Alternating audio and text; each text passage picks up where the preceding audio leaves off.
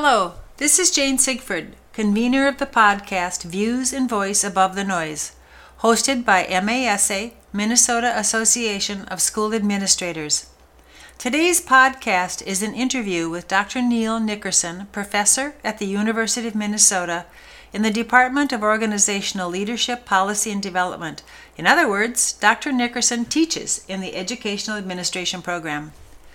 We know that most superintendents come up through the ranks of being a teacher first, then assuming leadership positions, such as principal, curriculum specialist, special ed director, for example, and then they may continue their journey toward becoming a superintendent. Neil is one of the men who created the EdAD programs at the university and is co responsible for the high quality of administrators we have in Minnesota. The proposed licensure program was the first to be approved by the state of Minnesota. Subsequently, you will hear how other states wanted to know what was happening in Minnesota and how these professors shared their work, which was replicated by universities in South Dakota, North Dakota, Iowa, Wisconsin, Manitoba, to name a few. It's safe to call Neil Nickerson a founding father, even though his hair is shorter than that of our early founding fathers like George or Thomas or Benjamin. Besides, he has better taste in clothes. The originating professors at the university's program, like Neil, had all been school administrators themselves, so they designed and taught not only from a research base, but more importantly from practical experience. That has changed somewhat as courses are currently more often taught by researchers who invite practitioners in as speakers. Every few years, Neil and his peers would take a partial leave from the U and return to principal or superintendent positions, to work in finance at the State Department of Education, or to be a part of the legislative process to stay current in policy making. You will hear about this later. Although he does have a superintendent's license, which he acknowledges with pride, he is largely taught in the principal courses because he recognizes that superintendents are often principals first. Superintendents need to support principals, and principals need to support the superintendent. Both must recognize the value and differences in the two big jobs. He is also known throughout the state and across the nation for being instrumental in bringing underrepresented groups, such as women and African American students, into the program. He modified how and where he taught to meet the needs of his new types of learners. He coached, mentored, and supported his candidates to walk them through the bureaucracy of a degree so that they completed the program. Without him, they would probably have dropped out. I can speak to that from personal experience. Without him, I would not have completed my doctorate. In this podcast, he will talk about how that focus occurred. What you will hear is the story of a man who believes in and practices the development of relationships across social groups he supports and believes in people, especially students. As he says, that's why we're here. Neil demonstrates the power and necessity for a liberal arts background and the ways it can offer different paths to teaching and learning. He has taken speech classes, been a DJ in the Army, he could teach math and English, and he even entertains occasionally with his ukulele. He has developed nuggets of truth into short phrases that are applicable and memorable. One, is delegate or die. You will hear more about that. However, in a note congratulating him for one of his many earned awards, a friend remarked on what an influence Neil has been, but he also reminded Neil that no one talked about what a dirty basketball player Neil is and was. Neil has had an impact on administrators in our state in two major ways. He was a founding father, if you will, in creating the programs in educational administration in the early 60s across our state and with our neighboring states and provinces. He and Van Mueller made an intentional drive to bring underrepresented groups such as women and African American students into the educational leadership programs, and then they supported these students so they would be successful. His story is a living example of how one person can make a difference. Let's hear from Neil. Well, first of all, I graduated from high school, Carlton Minnesota, where my uh, mother had been a teacher there until my dad showed up after he graduated from the U and was a civil engineer and appointed county highway engineer. And they met and fell in love, so she couldn't teach anymore. That was when women were not allowed to take a job away from men, which is really dumb. I uh, went to Macalester for my undergrad. That was from 1946 to 1950. By the way, I decided to be a teacher when I started my senior year. My mother was always telling me I should do that. So I'm telling my students also uh, pay attention to your mother. That was fine. And my dad was angry because every generation of Nickerson men had gone to the U, starting with my grandfather in 1889. And he played football for the Gophers at that time. And then my dad graduated from the U in 1918, and right in the end of the war, he didn't uh, disinherit me because I didn't go to the U, because I went to a Macalester, a Presbyterian college. When I graduated Macalester, I wanted to teach at South St. Paul High School. The superintendent at that time was a guy named Simley, who ultimately helped build Simley High School here. Okay, and then he said, Well, what's your draft status? I was 1A. He said, I'm sorry we can't take you because I would be wounded and never come back, I guess, or killed. However, I was really down and I was looking at a job in Alaska. I went home and my mother said that Mr. Stolen had called, wondered if you had a job yet. And he said, There's a math open at West Junior High. Okay. So I took it, taught seven weeks, and was drafted. I said, I know Mr. Stolen, I have to tell you that I, I'm 1A.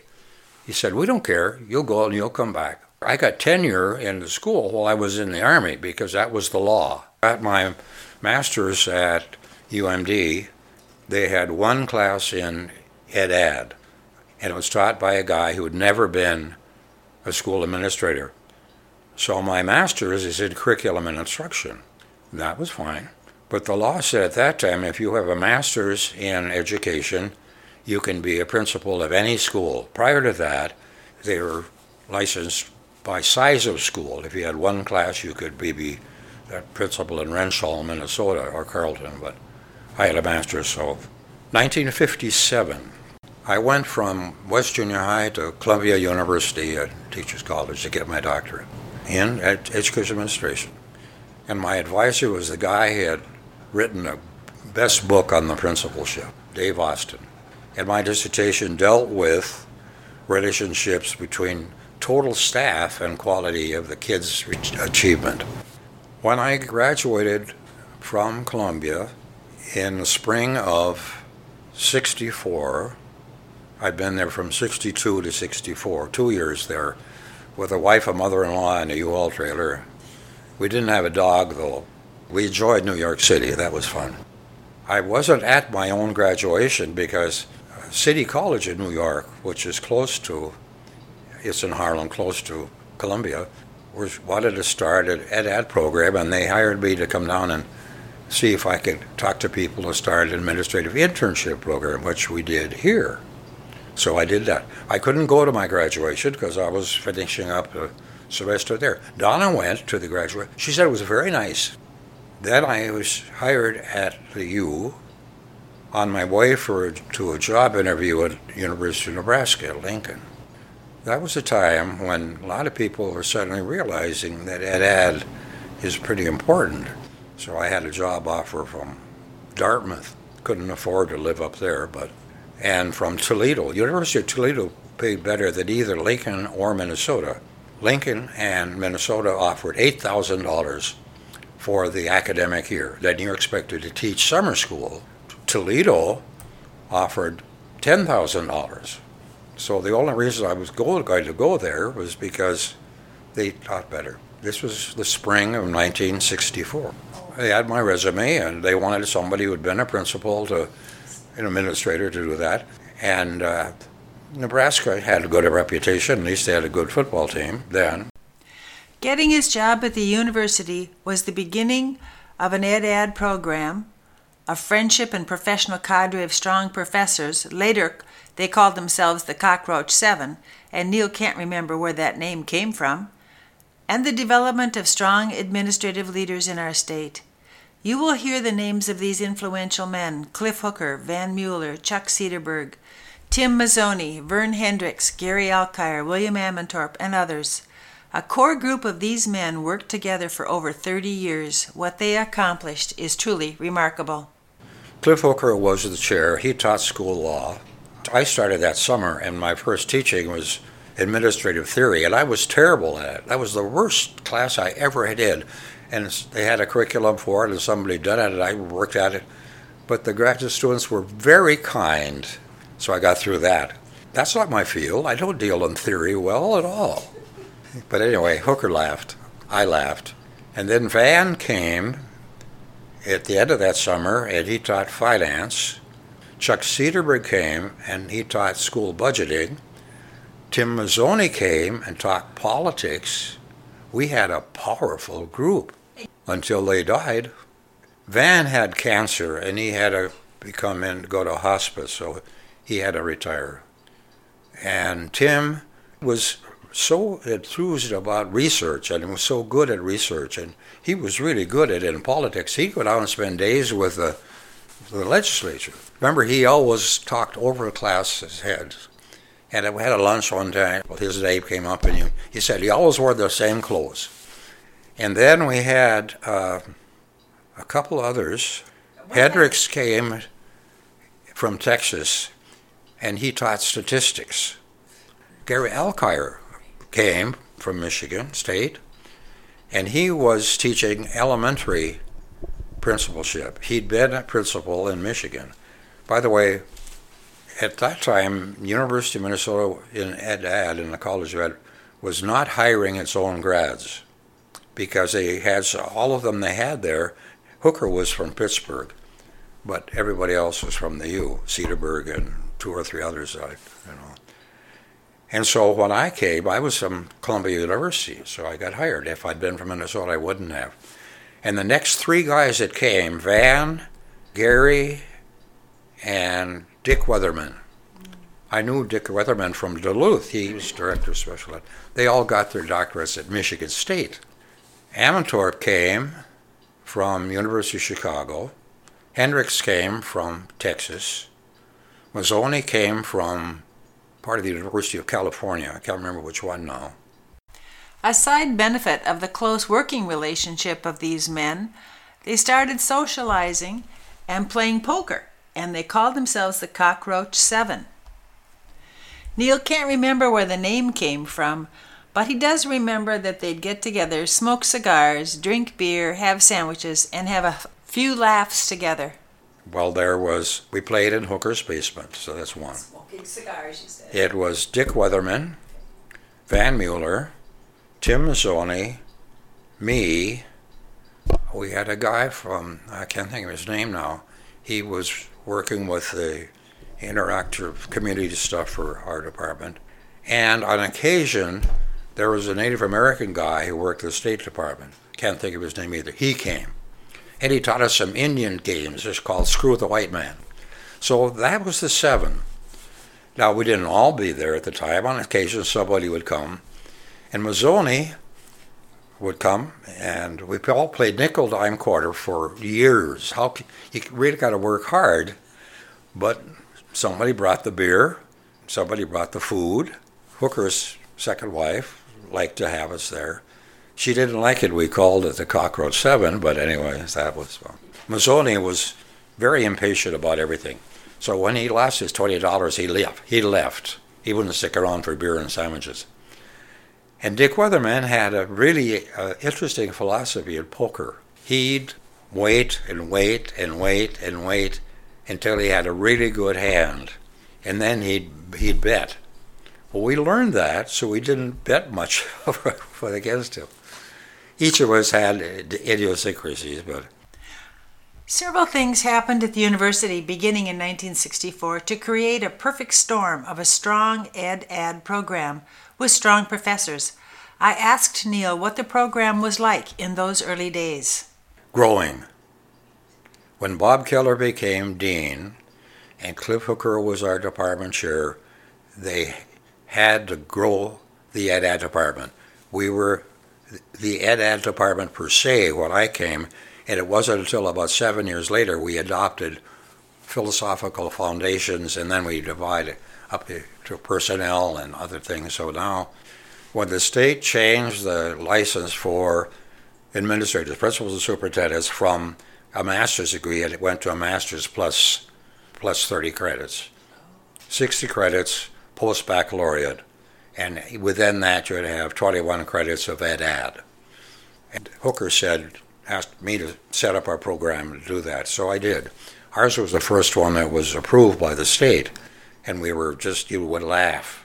It was all paper, people would come with boxes of paper to show all the competencies were fine. The 21, we changed them a little bit, but of course, was the superintendency and it was the finance one, and there got to have been a political one in there too. Now, maybe Mazzoni took or both of those, but I know Law Hooker took and Van took the financing for the superintendents. But Hooker took a semester off and worked down at the State Department with the finance department. And Van took a semester off and worked down there too to learn about all this stuff. However, the, the EdEd license program is still going very strong, and we've added another facilitator. Nadia Parker was the first, and, and Randy Zip the first two facilitators when we set this up. They were both students of mine. And uh, then I was there working a lot of it. North Dakota, South Dakota, Iowa, Wisconsin, and Manitoba were interested in the state law change for licensing. And they asked us about it. A bunch of us, MASSP said, uh, Dave Mead was the director at that time.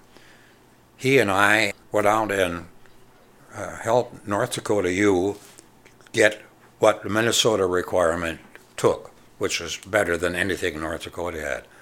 And they were approved by Minnesota, not for the superintendency, but for the principalship. North Dakota State did the same thing. South Dakota State, University of South Dakota, Northern Iowa, University of Manitoba, Wisconsin River Falls, Iowa State. We never got big Madison or big uh, Iowa in. So we helped them all, and, and that was great. I wondered what made the U's program so good. Was it the synergy of these talented men? Sheer luck? Neil's response, as is typical of him, practiced what Jim Collins in his book Good to Great described as level 5 leadership. A level 5 leader is one who takes an organization from good to great and therefore must have personal humility and professional will. One of the descriptors of a level 5 leader is that it is someone who uses the mirror window practice. If something does not go well within the organization, a level 5 leader looks in the mirror to apportion responsibility but not to blame. When success occurs instead of the mirror, a level 5 leader looks through a window to apportion credit for that success. This practice of a leader was evident in Neil's answer. The requirement at both Minnesota and Nebraska were you must have a license and been experienced as a school administrator. Period. Had it never been before. And we all were. Van was a superintendent in Michigan. Gary was a principal. I was a principal. Weatherman was a director of special ed. Mazzoni was an assistant principal. Uh, Hendricks was, I guess, a statistician. I don't know if he ever had any building experience. Rather than claiming that these men were exceptional individuals and as a team they were even more amazing in what they accomplished, Neil ascribed the success of the program to a change in university requirements that professors had to have administrative experience in order to teach in the program. Currently, many courses are taught by researchers. I asked Neil about that. Researchers are supposed to share their research with practitioners, okay? Nicola Alexander, who is with us now, and she actually took Van's place in teaching school finance. She teaches the big philosophy seminar and talks good stuff. Then we found out that, for instance, she was teaching school finance. And she would ask me to come in and talk about what our principal's doing. I don't know if she did that with the superintendent or not, but I don't think she did because when our licensed people taking a superintendent, every professor, adjunct professor who was teaching that was a retired superintendent. Neil was never a superintendent. The closest he came was when he worked for St. Paul to create their Principals Academy. I asked him why he concentrated on the principalship and never applied for a superintendency. Because I was a principal and I got in a lot of trouble with superintendents, except for Stolen, who I never asked him for anything. I wanted to be with the kids. I'm way closer than that. And superintendents have a board of 14 people. That's what it was in Duluth at one time. So you've got 14, now it's maybe six. You have no, no tenure. Principals, we had tenure. We had to deal with superintendents and boards because they are responsible. So my, my real focus is the relationship with everybody, each of the parents, etc. The PTA at West was really non-existent, but we took care of that too. So Neil recognized that superintendents have many bosses because of the school board instead of just one like the principals have. He had said that he'd gotten in trouble with superintendents because he, more than once, lied to the superintendent in order to get things to happen for kids. The morning we were leaving, I called the superintendent and said, I suppose you heard we're going to Chicago for the band. He says, oh, did, did you tell me that? I said, oh, sure. I sent you a memo or something. I didn't. He said, okay, good luck. The responsibilities of a superintendent are different than those of a principal. Neil loved the principalship because of the interaction with students and staff. Yet for some people, the role of superintendent fits their skill set. Neil appreciates the differences in job descriptions and recognizes the need for both types of individuals. They had to follow policy, and I, I, I wanted to follow what's best for kids and teachers. And they had policy, and I had to follow policy. And some of the policy was goofy. See, the board had negotiated with the teacher union in Duluth, and when I was teaching there at West, I was a member of the union. But then when we got to West, we were doing, we went to a seven period day. The bus schedule, they didn't have many buses, but they were special ed buses, so don't screw with the bus schedule. We found that, so we didn't. So the faculty and I, when we were going to go from six periods to seven periods, we didn't ask permission for that either, because the state law says you have to have so many periods and so many minutes. And they said, well, let's do that. So we had a short shortened some and some periods. And the union found out about that and they filed an unfair labor practice against me because the teachers did at last one minute of the lunch period. We decided that we cut the uh, passing time between the lunches at classes by one minute. We didn't, but that was would survive then. Some of Neil's attitudes toward policy and doing what's best for kids led to his creation of the four axioms that he taught in his principalship class. These axioms are also an example of Neil Nickerson's teaching style that was also a change from past practice. He was never a lecturer where students took notes. His style was more like that of a bard. He told stories and used many real life examples to make his points. He used the experiences of students to problem solve and incite interaction and dialogue in the class. He used case studies of real experiences so that the discussions were not hypothetical or simple. He sometimes even started singing in the class on occasion, which got everyone smiling. Upon reflection, these strategies are more sensitive to the learning styles of women and people of color, the very types of students Neil was trying to support and help navigate the bureaucratic higher ed system. Interestingly, this style of instruction and learning is more conducive to the style of leadership that is necessary in today's organizations. Collaboration, multiple styles of input, interactive dialogue, and personal involvement in the content are all recognized as effective ways for learners to learn, whether they are 6 or 60. Case studies illustrating the four axioms would be an engaging curriculum by themselves for a current principal or superintendent course. Here they are. Enjoy. So first one is what it don't do nothing, but when you get there's a correlate. But when you get the information, you got to move fast to do it right, but don't move it until you got all the data you need. Think of the kids. The thing I had on my door, how will this decision affect the, the students? I had it on my door for years. The second one was that every they remember, delegate or die. That's that's the easy one. The problem with that is, as you know, to whom do you have you can delegate. At West Junior High, we had one guidance counselor, Dick Green, and he was a great guy. But we had 900 kids. Anyway, I found other people.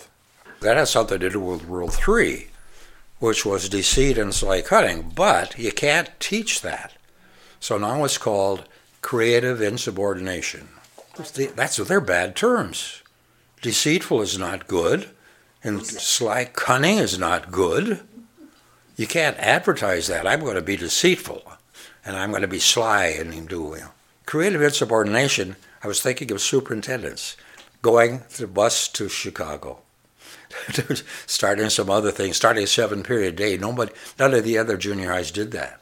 And when I was first one, when I was at, at uh, Oakland in uh, Stillwater, the seventh grade faculty was go getters, and we put them on a seven period day, and everybody else was on a six period day. I never asked the superintendent about that either.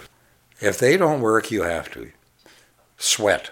The point is, Dave Austin, my mentor, who'd been in schools a lot, and he said, You know, the first year is the dangerous year. I hope you don't have a family.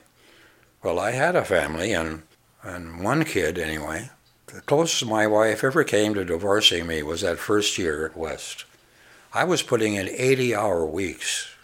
So it took me so long to find out what worked there and, and who I could trust. In case you didn't catch the four axioms, here they are. 1. When in doubt, do nothing. The corollary is, but when you get the necessary information, act quickly. 2 delegate or die. The difficulty is having the right people to delegate to. 3. Use creative insubordination. This used to be deceit or sly cunning, which Neil says is no longer teachable because deceit and sly cunning are not good attributes. 4. If they don't work, you have to. We've heard about the past, and now I wonder what Neil sees as the difference in the needs for future leaders. Decision making is slowed down because it's really necessary to share decision making with the people who are going to be affected by it. So that's like delegate or die. And uh, the decisions, I think, are okay. However, the policy and the school boards and the state legislature are, are not focusing on the kids. And we could talk forever. The climate, the culture is different. I shouldn't say climate. The culture is different. The percentage of non Caucasian kids now is shaking a lot of people up. Look at Minneapolis and St. Paul, Minneapolis particularly.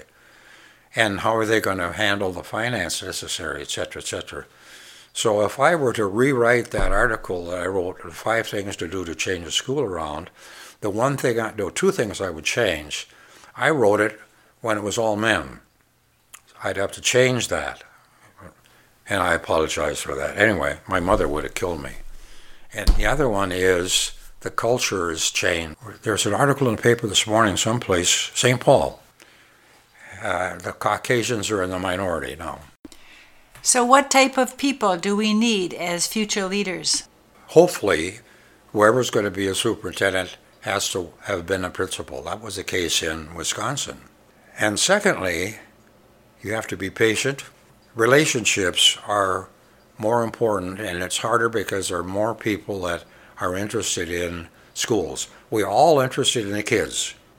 At an award ceremony, the President's Award for Outstanding Service, which recognizes faculty and staff who have provided exceptional service to the university, on June of 2013, Neil's engagement with students was acknowledged because the informational blurb on the program said that Neil had served as advisor or co advisor for more than 242 students and as a committee member for more than 720 students.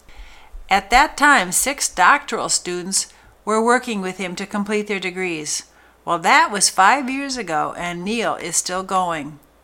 It is acknowledged and recognized in this state and across the nation that Neil has made a dedicated effort to bring women and students of color on board to the administrative licensure and doctoral programs in educational administration. How and why did he do this? I am a lucky recipient of his intentions and efforts.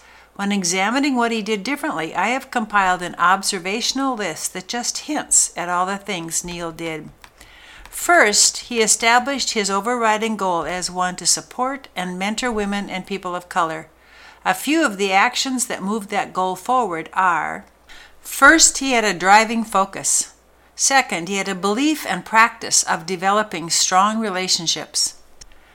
He would teach classes in differing places, not necessarily on campus, in order to meet the geographic challenges for some. He would teach at times that were more conducive to teacher schedules, for example, teach on Saturday morning or not Friday night.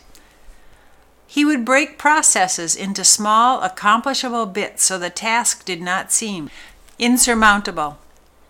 He used case studies and practical experiences as teaching tools, not just using a textbook. He would go to the student's workplace for meetings to make it more accessible to the student. He used the beauty of humor to make learning approachable, plus, it was fun. This is only a small list designed only by me, but I would be interested to hear from others as to what they would add. My email is jlsigford at comcast.net if you have something you would like to share with me, and I would love to hear from you. Here is Neil's story about this wonderful effort. Van and I talked about that. You know, we were neighbors. He was one of the Cockroach Seven. And we were just talking about the lack of good administrators. And we realized there is half our population is being ignored. And we started changing people with scolia. You have to be an old white guy to change one of those intro's. And we succeeded with scolia. And then we also did that with Phi Delta Kappa. That was only for men raise a little hell. And I think Joyce Jackson was the first woman to belong to Scolia. So we did stuff like that. Van really was working with the PTA. He got to be a big number in the national PTA. That was good. So we had that whole audience. When people were discouraged and threatening to quit, you didn't let them, and somehow you got them to move forward. How was that? That's because I'm half Norwegian and half Scotch. And think of how much how much money you spent that far and got frustrated and probably going to quit. I, anyway, I am cheap, so I said, How much is the tuition? How much have you paid? And you're going to quit now? And, and all you have left is a dissertation? You have to pay credits for that? Sure. But you've lost how many $60,000 already that you paid? Oh, well, how am I going to pick that up? Come see me. And it's not that complicated when you've got relationships with this person, not as a peon. The first time I got my attention, there were 12 women school administrators in the public schools in Minnesota. Most of them were county superintendents. There were a few principals, but then Van and I got thinking about that. Wait a minute. Why is that? Research says women are stronger than men anyway. My wife always said, We're smarter than you are too. So she was uh, the exception. She married me. You look at your clientele.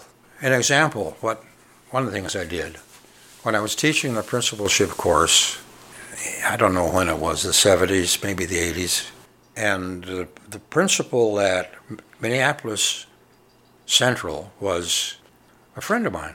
What I said is, what if I brought my class and taught it in your school on whatever night it was? Fine. So I told the class we're going to meet at Minneapolis Central next time. Two of them dropped out, two whites. But they didn't want to go to Central. That never came up. I, that's what I think. The class went fine, and I've done that before. I've taken it out to the zoo school and taught people there. I taught uh, Ann Hennessy, who's a great middle school principal in Columbia Heights. I took my class. That was a Saturday morning class. I took them out there. And I then often had classes on Saturday morning rather than Friday night. Friday night is the worst night for a teacher. And you come and have a lecture on Maslow's hierarchy of needs. I don't think so. So it took some doing, but most of my classes then, towards the end, the principalship anyway, and actually I took over both elementary and secondary when Alcar was.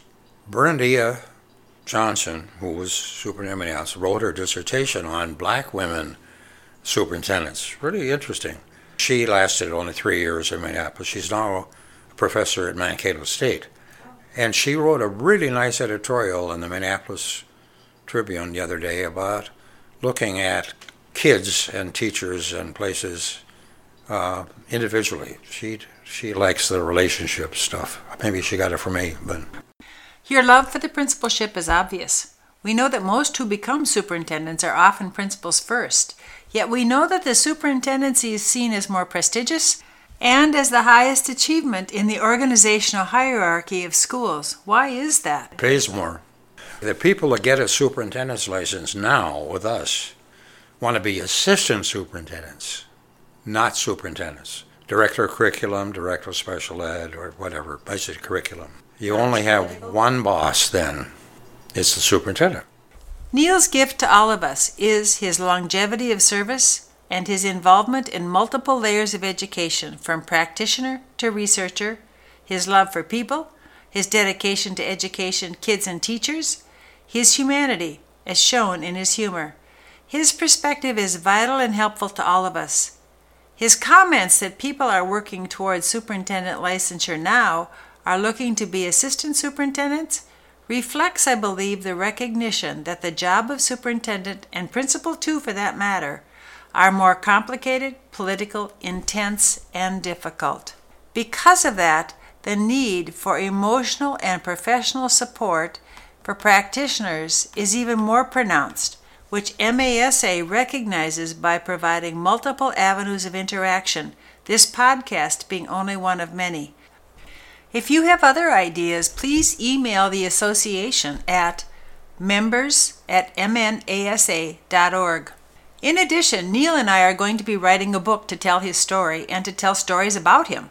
If you have an anecdote or an experience or accomplishment or just a funny story about him that you'd like to share with others, please email me at jlsigford at comcast.net. Neil has so many unique words of wisdom that I will use some of his rather than the wise words from my favorite philosopher, Dr. Seuss, who I believe is now on sabbatical. He went back to the real world to get more experience. I think he's following Neil's example. Here are Neil's wise words. Take advantage of your contacts. This is Jane Sigford signing off. Thanks for listening.